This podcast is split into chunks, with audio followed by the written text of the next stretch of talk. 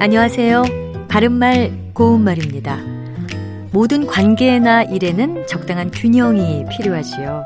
취미생활에 너무 빠져서 생업을 소홀히 하는 경우가 있는가 하면 사회활동은 지나칠 정도로 열심히 하면서 정작 가족과의 소통은 소홀히 해서 문제가 되는 경우도 있습니다. 이와 같이 소홀하게 봐 넘기는 것을 가리켜 등한시라고 하는데요.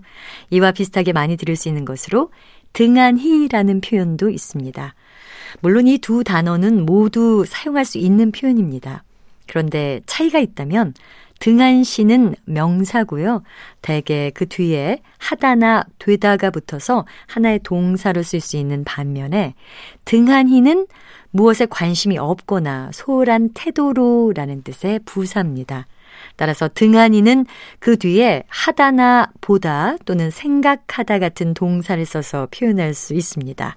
이 경우에는 등한시 하다와는 다르게 등한이 뒤에 오는 하다나 생각하다 같은 동사를 띄어서 쓰도록 되어 있습니다. 참고로 등한시라는 말에서 마지막 음절에 있는 시는 몇몇 명사 뒤에 붙어서 그렇게 여김 또는 그렇게 봄의 뜻을 더해주는 전미사입니다.